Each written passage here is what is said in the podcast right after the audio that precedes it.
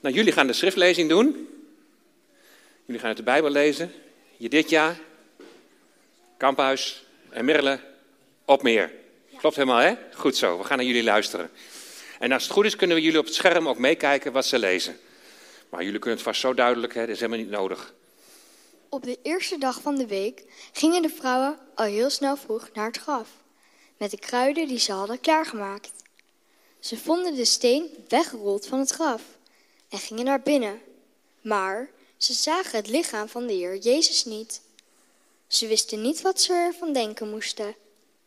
Plotseling stonden er twee mannen bij hen in stralende gewaden. Hevig geschrokken bogen ze hun hoofd. Waarom zoekt u hem die leeft bij de doden? vroegen de twee mannen.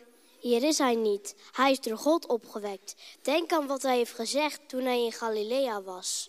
De mensenzoon zal uitgeleverd worden aan de zondige mensen, gekruisigd worden en op de derde dag weer opstaan.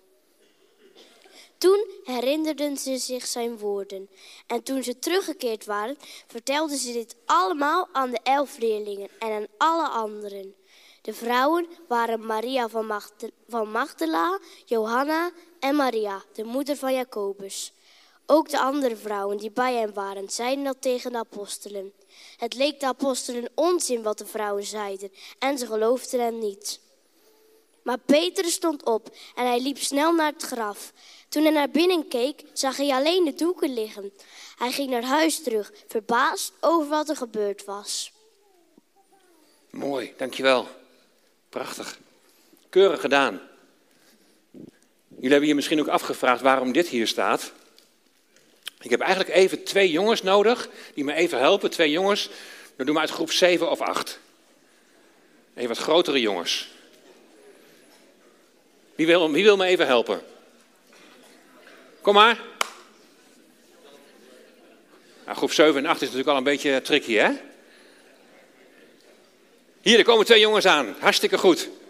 Prachtig. Oh, drie mag ook. Drie mag ook. Weet je, het thema voor deze dienst, en waar ik zo straks over ga preken, dat is Jezus moet koning zijn. Jezus moet koning zijn totdat hij alle vijanden heeft verslagen. Daar ga ik over lezen. Dan gaan we naar drie momenten uit het leven van de Heer Jezus kijken. Dus het is eigenlijk ook wel mooi dat we met z'n drieën zijn. Hè? We gaan eens even naar drie momenten kijken. En we gaan even beginnen met jou. Even kijken, heb je ook nog een microfoon bij liggen? Pak hem even gauw.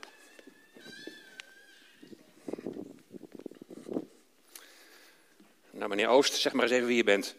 Uh, ik ben Johannes Hoost. Ja, mooi. Nou, jij speelt niet zo'n mooie rol van, je, van de Heer Jezus. Want het is eigenlijk heel gemeen. Het is heel gemeen dat Jezus s'nachts wordt gearresteerd. In de hof van Gethsemane. Het was helemaal niet eerlijk. Want Jezus heeft niks gedaan. Hij heeft niks overtreden. En toch wordt hij midden in de nacht ja, niet overdag, want dan waren ze veel te bang dat het onrustig werd. Hebben ze midden in de nacht hebben ze hem meegenomen. En de volgende morgen, al heel vroeg, om zes uur, moest de Heer Jezus bij Pilatus verschijnen. Dat was de baas van de Romeinen in Jeruzalem. En ook, ook Pilatus zei van, ik zou niet weten wat hij verkeerd heeft gedaan. Maar ze waren niet tevreden. Nee, hij moet dood. Het is gemeen. En weet je wat Pilatus toen heeft gedaan? Toen dacht hij van, nou weet je wat? Om het een beetje goed te maken met de mensen die hem dood willen hebben, zal ik in ieder geval, zal ik hem met een geestel op zijn rug slaan, heel hard. Wat gemeen hè? Want het doet hartstikke pijn. En weet je wat ze toen ook deden? Die soldaten die hem sloegen, die lachten hem uit.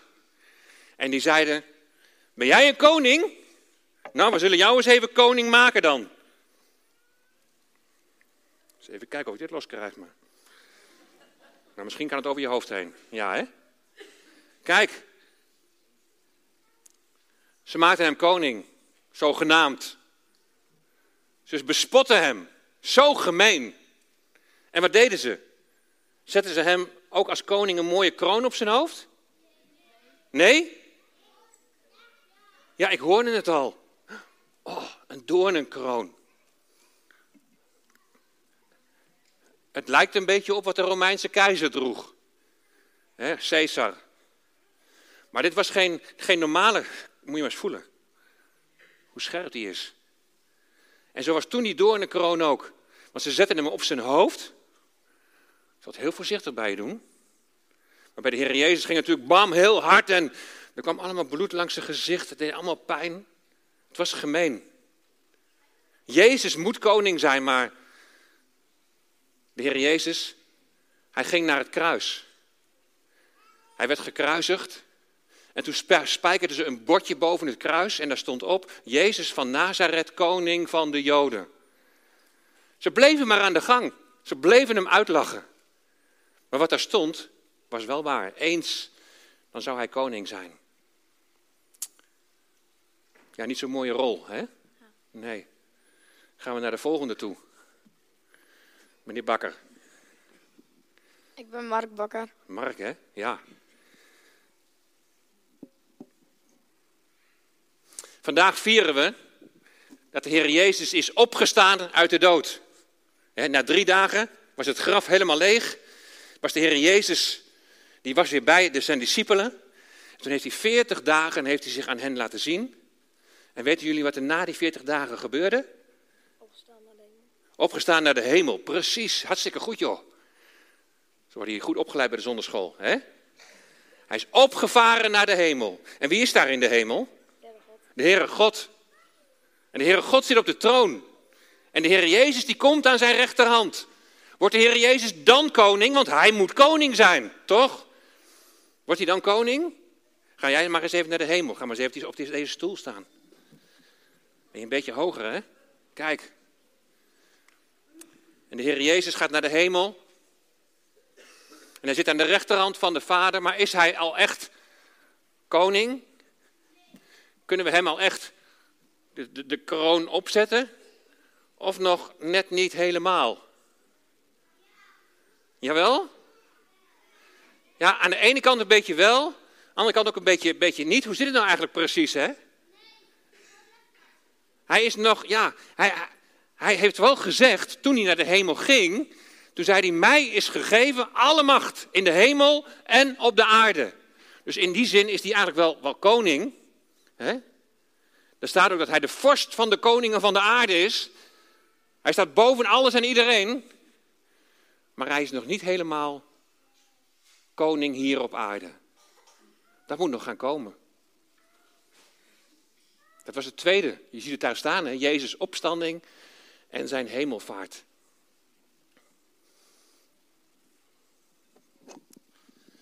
Gaan we naar jou toe. Vertel maar eens even wie je bent. Luc Kofferman. Zei je? Luc Kofferman. Goed zo. Luc. Mr. Kofferman, hè? De Heer Jezus, die is in de hemel. Maar er komt een dag. Dan komt hij weer terug. En dan komt de Heer Jezus, komt hier op aarde. En wat gaat er dan gebeuren?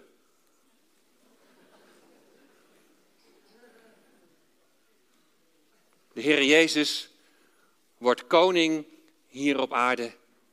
En de Heer Jezus, die zal regeren. En waar, weten jullie waar de Heer Jezus terugkomt? Op de Olijfberg. Waar is dat? In Jeruzalem. Precies. Dat heeft de profeet Zacharia heeft dat gezegd. Zijn voeten zullen staan op de Olijfberg. En dan zal Jezus koning zijn. Hij moet koning zijn. Zeg het me maar na. Hij moet koning zijn. Zo is dat. En dan, naar die dag zien we uit. Hè? Dank jullie wel. Prachtig.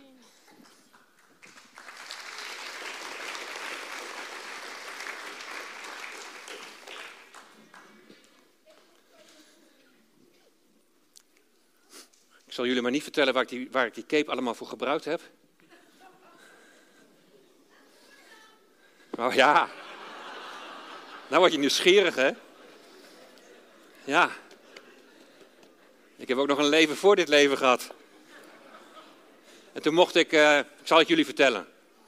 Ik mocht op de lagere school, mocht ik uh, in een toneelstuk voor Sinterklaas spelen.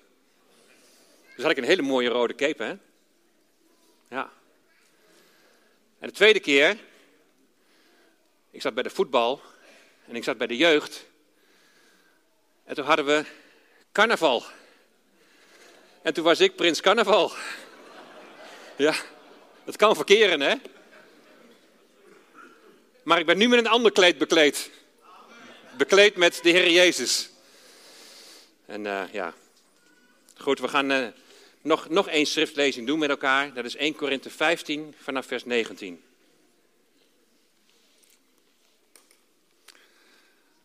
Als wij voor dit leven onze hoop op Christus hebben gevestigd, als we alleen voor dit leven onze hoop op Christus hebben gevestigd, dan zijn we meer te beklagen dan wie dan ook. Maar zo is het gelukkig niet. Christus is opgewekt uit de doden. Hij is de eersteling van de velen die gestorven zijn. Want zoals de dood door één mens is gekomen, is ook het nieuwe leven dankzij één mens gekomen. Wie is die ene mens? Ja, precies, goed zo. Zoals alle mensen als nakomelingen van Adam sterven, zo zullen ook alle volgelingen van Christus levend gemaakt worden. Ieder op zijn beurt natuurlijk. Christus als eersteling. En als hij terugkomt, zullen allen die bij hem horen, die zullen ook weer levend worden. Ieder op zijn beurt. Daarna komt het einde. Wanneer Christus alle vijandige overheersing, gezag en macht heeft uitgeschakeld, zal hij zijn koningschap aan God de Vader overdragen. Christus moet net zo lang regeren, hij moet net zo lang koning zijn, tot hij alle tegenstanders heeft onderworpen. De laatste vijand die uitgeschakeld wordt, is de dood. Want God heeft alles aan Christus onderworpen. Maar als God zegt dat hij alles aan Christus onderworpen heeft, is hij daar natuurlijk zelf van uitgesloten. En als alles eenmaal aan Christus onderworpen is, zal ook hij, de zoon, zich aan zijn vader onderwerpen. Dan zal alles en iedereen volledig door God worden beheerst. God zal alles in allen zijn. Het wordt een preek voor de oudere mensen. Maar ik heb iedere keer toch een plaatje. En daar mogen jullie goed op letten. En dan ga ik aan jullie vragen of jullie weten wat dat plaatje voorstelt. Waar het, over, waar het verhaal over gaat. Dus hou het in de preek maar een beetje in de gaten. Waar gaat het om? 1 Korinthe 15, vers 25 en 26. Jezus moet net zo lang koning zijn tot hij alle tegenstanders heeft onderworpen. En de laatste vijand die uitgeschakeld wordt is de dood. En de vraag is, koning, waarover? De Bijbel, de Bijbel is een koninkrijksboek. Het begrip koninkrijk, dat loopt als een rode draad door de Bijbel heen. Koninkrijk kun je in de Bijbel ook vertalen met koningschap. En het is steeds de vraag, wie heeft het voor het zeggen? En de belangrijkste vraag is, onder wiens heerschappij sta jij? Wie heerst over jou? En de keuze is uit twee. Er komen zo meteen dus plaatjes van verhalen in de Bijbel voorbij. En ik ben benieuwd of de kinderen dan weten waar het over gaat. De eerste, wie is dit?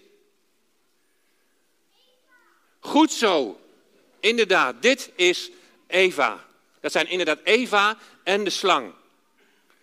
Weet je, als je in het begin van de Bijbel begint te lezen, de schepping van de mens, dan is het heel duidelijk dat God de leiding over de mens heeft. En de Heere God geeft in zijn genade, geeft hij de mens de taak om te heersen en goed te zorgen voor deze schepping. Voor de aarde waarop wij leven. Dat konden Adam en Eva alleen maar goed doen als ze 100% op God zouden vertrouwen. Maar dan gaat het mis. Toen Eva luisterde naar de stem van de slang en toen, toen ze ook deed wat hij zei, toen was dat vertrouwen weg. Ze gaven hun unieke regeeropdracht daarmee uit handen aan Satan. Op dat moment wordt Satan de vorst van deze wereld. Dat kun je lezen in Johannes 12, vers 31. De Satan wordt de vorst van deze wereld. En zijn zogenaamde regeren is niet goed zorgen voor deze schepping, maar hij wil kapot maken wat God gemaakt heeft. En je hebt als mens altijd een keus. Wie laat jij regeren over jouw leven? Geloof in God betekent dat je jouw leven in zijn hand legt en dat je 100% op hem vertrouwt. Als je dat niet doet, dan laat je automatisch Satan over jou regeren. Want God zegt, wie niet voor mij is, die is tegen mij. Het is echt het een of het ander. Heb je je wel eens afgevraagd hoe mensen die voor Jezus kruisiging leefden, dus ook de mensen van het Oude Testament, hoe die werden gered? Abraham, Isaac, Jacob, Mozes. Zijn zij gered? En, en hoe dan? Er is maar één antwoord denkbaar. Door geloof. Ja, maar geloven waarin dan? Geloven in Yahweh, in de God van Israël. Is dat dan genoeg? En, en, en Jezus dan? Die was er nog niet. Oh nee? Ja, eigenlijk ook wel. Ja, niet als mens, maar de zoon, die was er al. Heb je wel een goed begrip van dat woordje geloof? Geloof is niet alleen dat je de juiste beleidenis weet op te zeggen. Wat vaak de gewoonte is op eerste paasdag, beleidenis doen. En dat je dan ook gelooft wat je zegt. En dat is natuurlijk heel belangrijk, absoluut. Maar geloven gaat verder. Het Griekse woord voor geloof kun je ook vertalen met vertrouwen. Geloven is vertrouwen. En hoe werkt dat dan in het Oude Testament? Ze moesten doen wat God zei en erop vertrouwen dat het goed was. En zo toonden ze geloof. Ik zal een paar voorbeelden geven van verhalen die de meeste kinderen denk ik wel kennen. Kijk hier maar eens naar, naar het volgende plaatje. Een beetje een akelig plaatje, maar het komt allemaal goed. Wie weet waar het hier over gaat?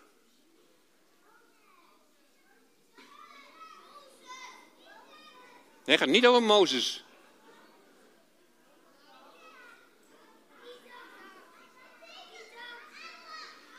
Abraham, heel goed. En Abraham, die moest iets vreselijks doen. Hij moest zijn eigen zoon moest hij offeren. En toen Abraham op God vertrouwde en op weg ging, toonde hij zo zijn geloof. Hij vertrouwde 100% op God, ook al voelde het helemaal niet goed. Uiteindelijk mocht hij zijn zoon niet doden, maar bleek er een plaatsvervangend offer te zijn. Een heenwijzing naar de Messias, die in onze plaats stierf voor onze zonde. Maar Abraham had er nog geen weet van. Abraham geloofde, hij vertrouwde God op zijn woord. Waar gaat het volgende plaatje over?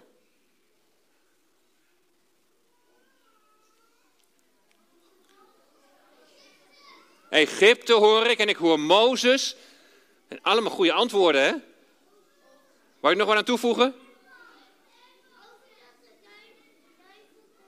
En dat de duivel komt. Ja, er komt een hele boze engel, hè? Ja, dat klopt. Met Pesach denken we aan de uittocht van de Joden uit Egypte. En ze moesten het bloed van het lam aan de deurposten strijken. Daar is iemand daarmee bezig. Het bloed van het lam moest aan de deurposten worden gestreken. En dan zou hun eerstgeborene niet sterven. En ze namen God op zijn woord. Ze geloofden hem. En zo oefenden zij geloof uit. Het geslachte lam wijst al, voorheen naar de, wijst al vooruit naar de Messias. Door het bloed van het lam gaat de dood voorbij. En weet je, Pesach, Pascha, Pasen betekent voorbijgaan. De dood gaat voorbij. Ze hadden nog geen weet van die Messias in die tijd, maar ze geloofden op God. Ze geloofden God op zijn woord en ze deden wat hij in gehoorzaamheid zei. De offerdienst in de tempel die wijst al voorheen naar het volmaakte offerlam. Wat het offeren betreft deden ze precies wat God hen had opgedragen, opdat ze vergeving van zonde zouden ontvangen. En ze hadden nog geen weet van het volmaakte offerlam. Jezus de Messias, de Zoon, is overal in het Oude Testament aanwezig. Na de opstanding dan loopt hij op met de Emmausgangers en dan zegt hij, ik zal jullie eens even uitleggen wat allemaal in het Oude Testament al op mij betrekking heeft. Door op God te vertrouwen en te doen wat hij zegt, zijn ze zonder dat ze het weten, zijn ze met hun Messias verbonden. In het Oude Testament werden mensen behouden op grond van geloof. En dan zijn het de werken die het geloof bewijzen. Ze doen wat God zegt. En zij die geloven, die bevinden zich in het koninkrijk van God. Omdat ze leven onder zijn heerschappij. Dat koninkrijk kun je niet zien. Dat is een geestelijke werkelijkheid. En het hoeft ook helemaal niet zichtbaar te zijn. Het gaat erom wie over hen regeert. Door het geloof is God koning over hun leven. En dat is het Oude Testament. Maar dan gaat er iets veranderen. Er breekt een bijzonder Pesach aan. En ook dit verhaal kennen de kinderen vast wel. Ja, dat gaat over de Heer Jezus. De intocht hoor ik daar, heel goed. Dit gaat over de intocht in Jeruzalem. En we hadden toen wat andere maanden. En dan staat er op de tiende Nissan wordt Jezus rijdend op een ezel, wordt hij jubelend begroet en binnengehaald in Jeruzalem. Hosanna, de koning komt. Dat is de dag, die tiende Nissan, dat ook het lam van de natie, het lam dat geofferd zou worden op Pesach, ook wordt binnengehaald. Op hetzelfde tijdstip als toen in Egypte het lam apart werd gezet, worden Jezus en het lam van de natie worden apart gezet om geofferd te worden. En op exact hetzelfde tijdstip als destijds in Egypte sterven ze op de 14e Nissan, vier dagen later, om drie uur middags. En Jezus sterft aan het kruis. De Heere God werkt met vastgestelde tijden. Zo zie je dat het Oude Testament en het Nieuwe Testament één geheel is. De ram die met zijn horens vast zat in de struiken is een schaduw. Het bloed langs de deurposten is een schaduw. En het offer van de Heer Jezus is de vervulling. God heeft een plan en laat op vastgestelde tijden alles in vervulling gaan. Maar er is groot verdriet bij de vrouwen. Er is groot verdriet bij de discipelen. De Heer Jezus, hun meester, is gestorven. Niet doordat hij ziek geworden was. Niet omdat hij al heel oud was. Hij is niet omgekomen door een ongeluk. Hij is als misdadiger, terwijl hij dat helemaal niet was. Hij is als een misdadiger op een kruis gelegd. Spijkers door zijn handen en voeten.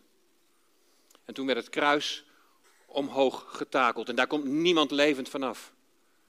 Ook de Heer Jezus niet. Hij werd bespot. Hè, een doorn en kroon op zijn hoofd. Het bordje boven hem, Jezus van Nazareth, de koning van de Joden. Het was als bespotting bedoeld. Maar ze wisten niet dat dit de waarheid was. Tenminste, dat was de bedoeling. Dat Jezus koning zou worden. Ja, koning waarover dan? Jezus zei tijdens zijn aardse leven: Bekeer jullie. Want het koninkrijk der hemelen is nabijgekomen. Dat is niet dat geestelijke koninkrijk van God waar we door geloof en door wedergeboorte toegang krijgen. Nee, het koninkrijk der hemelen is het koninkrijk op deze aarde waarom gebeden wordt in het Onze Vader. Uw koninkrijk komen hier op aarde. Gelijk in de hemel, zo ook op de aarde. Een aardskoninkrijk, dat zal zijn als in de hemel. En de Joden zien uit naar dat Messiaanse rijk. Al vanuit het Oude Testament zagen ze uit naar dat moment dat dat rijk hier op aarde zou aanbreken en de Messias koning zou zijn. Maar ze herkennen Jezus niet als vorst. Ze wijzen hem af. De zijnen hebben hem niet aangenomen. Geen onderdanen, geen koninkrijk. Jezus is gestorven. We hebben daar Goede Vrijdag bij stilgestaan. Hij die de weg, de waarheid en het leven is. Het is de weg die God de Vader had uitgestippeld. Hij moest sterven. Hij moest aan het kruis. En aan het kruis geeft de Heer Jezus zijn geest over. Diep verdriet. Het was bijzonder dat hij mocht worden begraven. Normaal werd het lichaam op een kar gelegd en vervolgens naar het dal van Hinnom gebracht en daar verbrand, een crematie. Nee, Jezus mocht worden begraven. Hij moest worden begraven, want het was voorzegd, ook door hemzelf. En het was geen graf zoals wij dat kennen, een gat in de grond waar je dan een kist in legt. Nee, het lichaam wordt in, met doeken omwikkeld en in een soort uitgehouwen rots gelegd. En daar wordt dan een hele zware steen wordt daar voorgerold. En dat gebeurde met een hele grote hefboom. Die kreeg je niet zomaar meer weg. Er is groot verdriet. Jezus is er niet meer. Hoe moet het nu verder? En als de sabbat voorbij is, dan kopen de vrouwen kruiden en specerijen om Jezus te zalven. Nicodemus die, die had al specerijen tussen het, tussen het linnen gestrooid bij het inwikkelen van het lichaam. Maar waarschijnlijk willen de vrouwen het hoofd van de Heer Jezus zalven. Maar de Heer Jezus is al gezalfd. Al voor zijn begrafenis. Herkennen jullie dat eerste plaatje? Doop, hè? En een duif, goed dat jullie hem zien zeg, want zo heel duidelijk is hij niet, hè? Dat gaat inderdaad over de doop van de Heer Jezus. Toen werd de Heer Jezus gezalfd. Hij werd gezalfd met de Heilige Geest. De geest die in de gestalte van een duif op hem kwam. Zoals vroeger David was Jezus was al gezalfd, maar nog niet uitgeroepen tot koning. En dan het tweede plaatje, dat is de vrouw in het huis van Simon de Melaatse. Die had hem ook al gezalfd. En dan staat er met het oog op zijn begrafenis. Dus zijn begrafenis stond al vast. Zie je, Jezus wist dat hij niet in het dal van Hinnom zou belanden, maar dat hij begraven zou worden. En als je er als misdadiger terecht was gesteld, dan mocht je niet worden gezalfd. Dus Jezus wist dat hier geen gelegenheid voor zou zijn. De vrouwen willen het achteraf alsnog doen, als liefde betonen aan hem. Ze willen de Heer Jezus gaan zalven. En de kinderen hebben erover gelezen net. Dat de vrouwen al heel vroeg naar het graf gingen met kruiden. Maar de steen is weggerold. Het graf is leeg. Twee engelen zeggen dan tegen de vrouwen: Hij is hier niet, hij is door God opgewekt. Denk aan wat hij heeft gezegd toen hij nog in Galilea was. De mensenzoon zal uitgeleverd worden aan zondige mensen en worden gekruisigd en op de derde dag opstaan. Weet je het nog van afgelopen vrijdag? De uitdrukking mensenzoon. Die verwijst naar het Bijbelboek Daniel. En de mensenzoon, dan gaat het over de Messias. De mensenzoon, de Messias, zal op de derde dag opstaan. Oh ja, dat is ook zo, denken de vrouwen dan. Dan herinneren ze zich het ineens weer, dat Jezus dat heeft gezegd. Ja, de Heere God laat alles op vastgestelde tijden gebeuren. Ook de opstanding van de Heer Jezus. Als Pesach begint, dan wordt Jezus gekruisigd. Dan begint ook het feest van de ongezuurde broden. Je mag wel even het volgende plaatje laten zien. Als Pesach begint, wordt de Heer Jezus gekruisigd. Dan begint ook het feest van de ongezuurde broden. Jezus is ongezuurd, hij is zonder zonde. Maar daarna volgt een ander feest, het feest van de eerstelingen. Bikorim. Toen Jezus opstond uit de dood, viel dit feest op de 17e Nissan. Drie dagen na de 14e. Het is niet toevallig. Dit is het eerste oogstfeest op de kalender van God. En dat feest dat heeft te maken met de opstanding van de Heer Jezus. De Israëlieten brachten de eerste schoof van de oogst brachten ze naar de priester in de, in, in de tempel. En de priester die bewoog vervolgens de schoof heen en weer als dankoffer voor God. Het was het moment van dank voor de zegen die God had gegeven. En de eerste opbrengst van de oog was daarom voor hem bestemd. Zoals het offer van de Heer Jezus de vervulling is van Pesach. Zo is de opstanding van de Heer Jezus de vervulling van het feest van de eerstelingen. Alles gebeurt op Gods vastgestelde tijden. Hij heeft een plan. Wat is het fantastisch om dat te mogen ontdekken en om dat te mogen zien. In 1 Korinthe 15 gaat het over de lichamelijke opstanding van de Heer Jezus. En hij wordt daar de eersteling genoemd. In vers 20. Christus is opgewekt uit de doden. Hij is de eersteling van de velen die gestorven zijn. Jezus Christus, Jezus de Messias, is de eerste oogst. Hij is de eerste opgestane uit de dood die niet meer sterft. En dan gaat het in 1 Korinthe 15 over de lichamelijke opstanding van Jezus. Omdat er mensen zijn die er niet in geloven. Omdat er mensen zijn die eraan twijfelen. En dan zegt Paulus, ja, maar als Jezus niet is opgestaan, en dan hebben we helemaal geen evangelie meer. Dan hebben we geen boodschap meer. Als Jezus niet is opgestaan, dan zullen wij ook niet opstaan. En dan zie je in dit hoofdstuk zie je een hele sterke tegenstelling tussen dood en leven. Dat zie je heel sterk naar voren komen. Bijvoorbeeld in vers 21. De kinderen wisten net al over wie het ging. Vond ik heel knap. Zo'n belangrijk vers om goed te begrijpen. Want zoals de dood door één mens is gekomen, Adam, zo is ook het nieuwe leven dankzij één mens gekomen, de Heer Jezus. En in vers 22 wordt het nog een keer bevestigd. Zoals alle mensen als nakomelingen van Adam sterven, zo zullen ook alle volgelingen van Christus zullen levend gemaakt worden. De Heer Jezus gaf zijn leven en verbrak zo de macht van de zonde en van de dood. Hij heeft aan het kruis hem die macht over de dood heeft verslagen. Hij heeft de Satan verslagen. Jezus de Messias heeft de dood overwonnen. Het graf is leeg. Hij is opgestaan. Hij is de eerste oogst. Hij is de eerste opgestaande die niet meer sterft. Geloven is nu Jezus de Messias voor de volle 100% vertrouwen. Je aan Hem onderwerpen. En je aan Hem onderwerpen betekent met Hem gekruisigd en met Hem weer opgestaan. Dat betekent, jij leeft niet meer, maar Christus leeft in mij.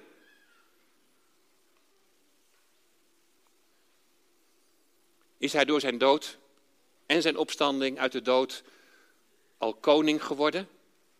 Veertig dagen na zijn opstanding is de hemelvaart, we hebben het net gezien. De Heere God zit op de troon in de hemel en de Heer Jezus neemt plaats aan zijn rechterhand. Is hij dan al koning? Als Jezus vlak voor de hemelvaart nog naar zijn discipelen in Galilea gaat, dan zegt hij tegen zijn discipelen: Mij is gegeven alle macht in hemel en op aarde. Hij zegt niet zo heel duidelijk van ik ben nu koning. Toch staat hij boven de koningen van de aarde. Toch staat hij boven de vorst van deze aarde, de Satan. In Openbaring 1, vers 5 staat dat hij de eerstgeborene is uit de doden en de vorst van de koningen der aarde. In die zin is hij al vorst. In die zin is hij koning. Maar hij komt nog als koning naar deze aarde. De overwinning aan het kruis is nog niet helemaal uitgewerkt. De Satan is verslagen. Maar hij gaat nog wel rond als een brullende leeuw zoekende wie hij kan verslinden. Net als in de oorlog is die day al aangebroken. Toen Jezus stierf en opstond uit de dood, is die day aangebroken. Decision day. De dag van de beslissing. De beslissing is gevallen. De overwinning destijds over de Duitsers stond al vast met de landing in Normandië. De overwinning over de Satan staat na kruis en opstanding vast. Maar V-Day, Victory Day, de dag van de overwinning, de dag dat de vijand definitief is uitgeschakeld, die moet nog aanbreken. Ja, Jezus heeft alle macht in hemel en op aarde. Satans macht is beperkt. En jij en ik genieten als gelovige bescherming van onze Verlosser. Ook wij zijn door geloof en door wedergeboorte al in het geestelijke koninkrijk van God. Maar dat is niet het koninkrijk van het Onze Vader. Dat is niet het koninkrijk der hemelen. Daar gaat het in beide gevallen om het Messiaanse rijk wat nog gaat komen hier op aarde. Nee, wij maken deel uit van dat niet zichtbare koninkrijk. Wij zijn door geloof met Christus verborgen in God. Jezus heeft alle macht in hemel en op aarde. Maar er zal een moment komen dat hij koning zal worden hier op aarde. Dat gaat niet zonder strijd. Het eerstvolgende najaarsfeest op Gods kalender is het bazuinenfeest, Yom Teruah. Als op de bazuin wordt geblazen, begint de dag des Heren. En die dag des Heren is geen pretje, want het gaat niet over één dag. Maar het gaat over, zoals ik het zie uit Gods woord, over een periode van zeven jaar, twee keer drieënhalf jaar. Waar Gods oordelen over deze aarde zullen komen. God zal eenmaal ingrijpen, tot hier en niet verder. De dag des Heren zal aanbreken. Hier zie je nog een keer het plaatje hè, van die 70 weken van Daniel. Na de periode van de gemeente hier op aarde zal er gedurende zeven jaar een grote verdrukking zijn. De toren van God komt over deze aarde. De antichrist, de schijnmessias, zal over deze aarde heersen. Het zal een tijd van Jacobs benauwdheid zijn. Hevige weeën. Maar na weeën komt altijd iets nieuws. Het Messiaanse vrederijk wordt geboren. Het duizendjarig vrederijk zal aanbreken. En dan zal de Heer Jezus koning zijn in Sion. Dan zal hij koning zijn vanuit Jeruzalem. Je ziet daar aan het eind ook staan de wederkomst van de Heer Jezus. Daar loopt de dag des Heren op uit. Hij zal komen, hij zal regeren over deze aarde. Jezus van Nazareth, de koning van de Joden, het bordje boven het kruis. Het zal dan in vervulling gaan. Hij zal de koning van de Joden zijn en hij zal over deze aarde heersen. En zo komen we bij de tekst waar ik mee begon. Hij moet net zo lang koning zijn tot hij alle tegenstanders heeft onderworpen en de laatste vijand is de dood. Aan zijn koningschap is een tijd gebonden. Duizend jaar. Gedurende het Messiaanse Rijk is de Satan gebonden. Maar dan is hij nog niet definitief onderworpen, want er staat in Openbaring 20, vers 7, en wanneer die duizend jaar tot een einde gekomen zijn, zal de Satan uit zijn gevangenis worden losgelaten. Hij zal uitgaan om de volken te misleiden. Nog is zijn rol dan niet uitgespeeld. In Jesaja 65 kun je lezen dat mensen in het Messiaanse Rijk wel weer ouder zullen worden, maar dat ze ook nog steeds zullen sterven. Dus ook in het Messiaanse Rijk waar Jezus regeert is de laatste vijand nog steeds niet uitgeschakeld, want die laatste vijand is de dood. Christus moet net zo lang regeren, hij moet net zo lang koning zijn over het Messiaanse Rijk, tot hij alle tegenstanders heeft onderworpen. De loslating van de Satan is tijdelijk. Daar komt ook weer een einde aan. Lees maar mee in Openbaring 20, vers 10. En de duivel die hen misleidde, werd in de poel van zwavel en vuur geworpen, waar ook het beest en de valse profeet reeds zijn. En ze zullen dag en nacht gepijnigd worden in alle eeuwigheid. Kijk, dit is Victory Day. Dit is de eindoverwinning over de dood. Nu is alles onderworpen. De laatste vijand is uitgeschakeld. En dat is het moment voor een nieuw koninkrijk. De zoon die draagt de kroon over aan de vader. Kijk maar in vers 28 van 1 Korinthe 15. En als alles eenmaal aan Christus onderworpen is, zal hij ook de zoon, zal ook hij, de zoon, zich aan de vader onderwerpen. En dan zal alles en iedereen volledig door God worden beheerst. En God zal alles in alle zijn. Dan breekt het koninkrijk van de Vader aan. De nieuwe hemel en de nieuwe aarde. Het graf is leeg. Jezus is als eersteling uit de doden opgestaan. Hij leeft en hij sterft niet meer. Het begin van de tweede oogst is na 50 dagen op het Pinksterfeest, als de Heilige Geest wordt uitgestort. Het is de vervulling van het tweede oogstfeest, het wekenfeest. En wij die de Heilige Geest hebben ontvangen, gelovige Jood en gelovige Heiden, die vormen samen het lichaam van Christus.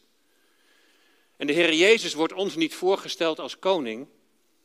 Wij zijn zijn lichaam en hij is het hoofd. Ons aardse lichaam zal net als bij de Heer Jezus worden opgewekt. Het staat beschreven in 1 Thessalonicense 4. Ook daar het geklank van de bazuin. Net als bij het begin van de dag des Heren, als die oordelen aanbreken. Ik denk dat deze twee momenten samenvallen. Met het begin van de dag des Heren. Dat die bazuin zal klinken. En wij de Heer tegemoet zullen gaan om voor altijd bij Hem te zijn. Aan het begin van die periode van grote verdrukking. Als Gods toren, als de toren van het lam over deze aarde komt. Weet je, Jezus' opstanding is een garantie voor jouw opstanding. Jouw lichamelijke opstanding. En dan Hem tegemoet om voor altijd bij Hem te zijn. Aan het eind van die verdrukking van Jacobs benauwdheid blijkt er een nalezing van de oogst te zijn. Een rest uit het volk Israël. Een rest uit het volk Israël zal door de benauwdheid heen tot geloof komen. Tot erkenning van de Messias. En dan breekt het Messiaanse rijk aan. Dan zal Jezus koning zijn over Israël en hij zal koning zijn over de volken. Hoe is onze positie in het Messiaanse Rijk? Wij zijn als lichaam verbonden met het hoofd, met de Heer Jezus. Waar Hij is, zullen wij zijn. Een hele bijzondere positie. Mensen in het vrederijk zijn niet onsterfelijk, dat heb ik al gezegd. Maar wij inmiddels wel. De vergankelijkheid heeft onvergankelijkheid aangedaan. Het is allemaal zo moeilijk te vatten. Het is zo groots. En, en niet alles is helder. We zien nog door een beslagen spiegel als in, als in raadselen. Maar wat vaststaat, dat is dat de opgestane Heer Jezus nu aan de rechterhand van de Vader troont in de hemel. Dat wij door wedergeboorte al uitmaken van dat geestelijke onzichtbare koninkrijk van God. En dat het Messiaanse Rijk hier op aarde nog zal komen, waar Jezus koning zal zijn. En hij moet koning zijn zolang, totdat hij alle heeft onderworpen. De laatste vijand heeft verslagen. En dan begint het Messiaanse Rijk en dat is de vervulling van het Loofhuttenfeest. Jezus zal koning zijn. En hij zal uiteindelijk zijn koningschap overdragen aan zijn vader. De opstanding van de Heer Jezus is niet weg te poetsen in het centrum van het heilsplan van God. Als je dat wegpoetst, dan blijft er helemaal niets meer over. Iemand die, die de opstanding ontkent, die heeft niets meer te vertellen. Dat is precies wat Paulus in 1 Korinthe 15 schrijft. Jezus' opstanding stuwt Gods plan voor de zoon voort. De Bijbel is een koninkrijksboek. De rode draad door de Bijbel, van Genesis tot openbaring, van schepping tot herschepping. Jezus' kruisiging en opstanding stuwen Gods plan voort. Jezus opent de weg naar de Vader, naar het Vaderhart van God. Wat een wonder van genade. Dank u, Jezus. Dank u voor uw kostbare bloed. Dank u voor uw offer, dat ons de vrijheid biedt. Amen. En dat lied gaan we samen zingen. Dank u, Jezus. Dank u voor uw kostbare bloed. Dank u voor het offer dat ons de vrijheid biedt.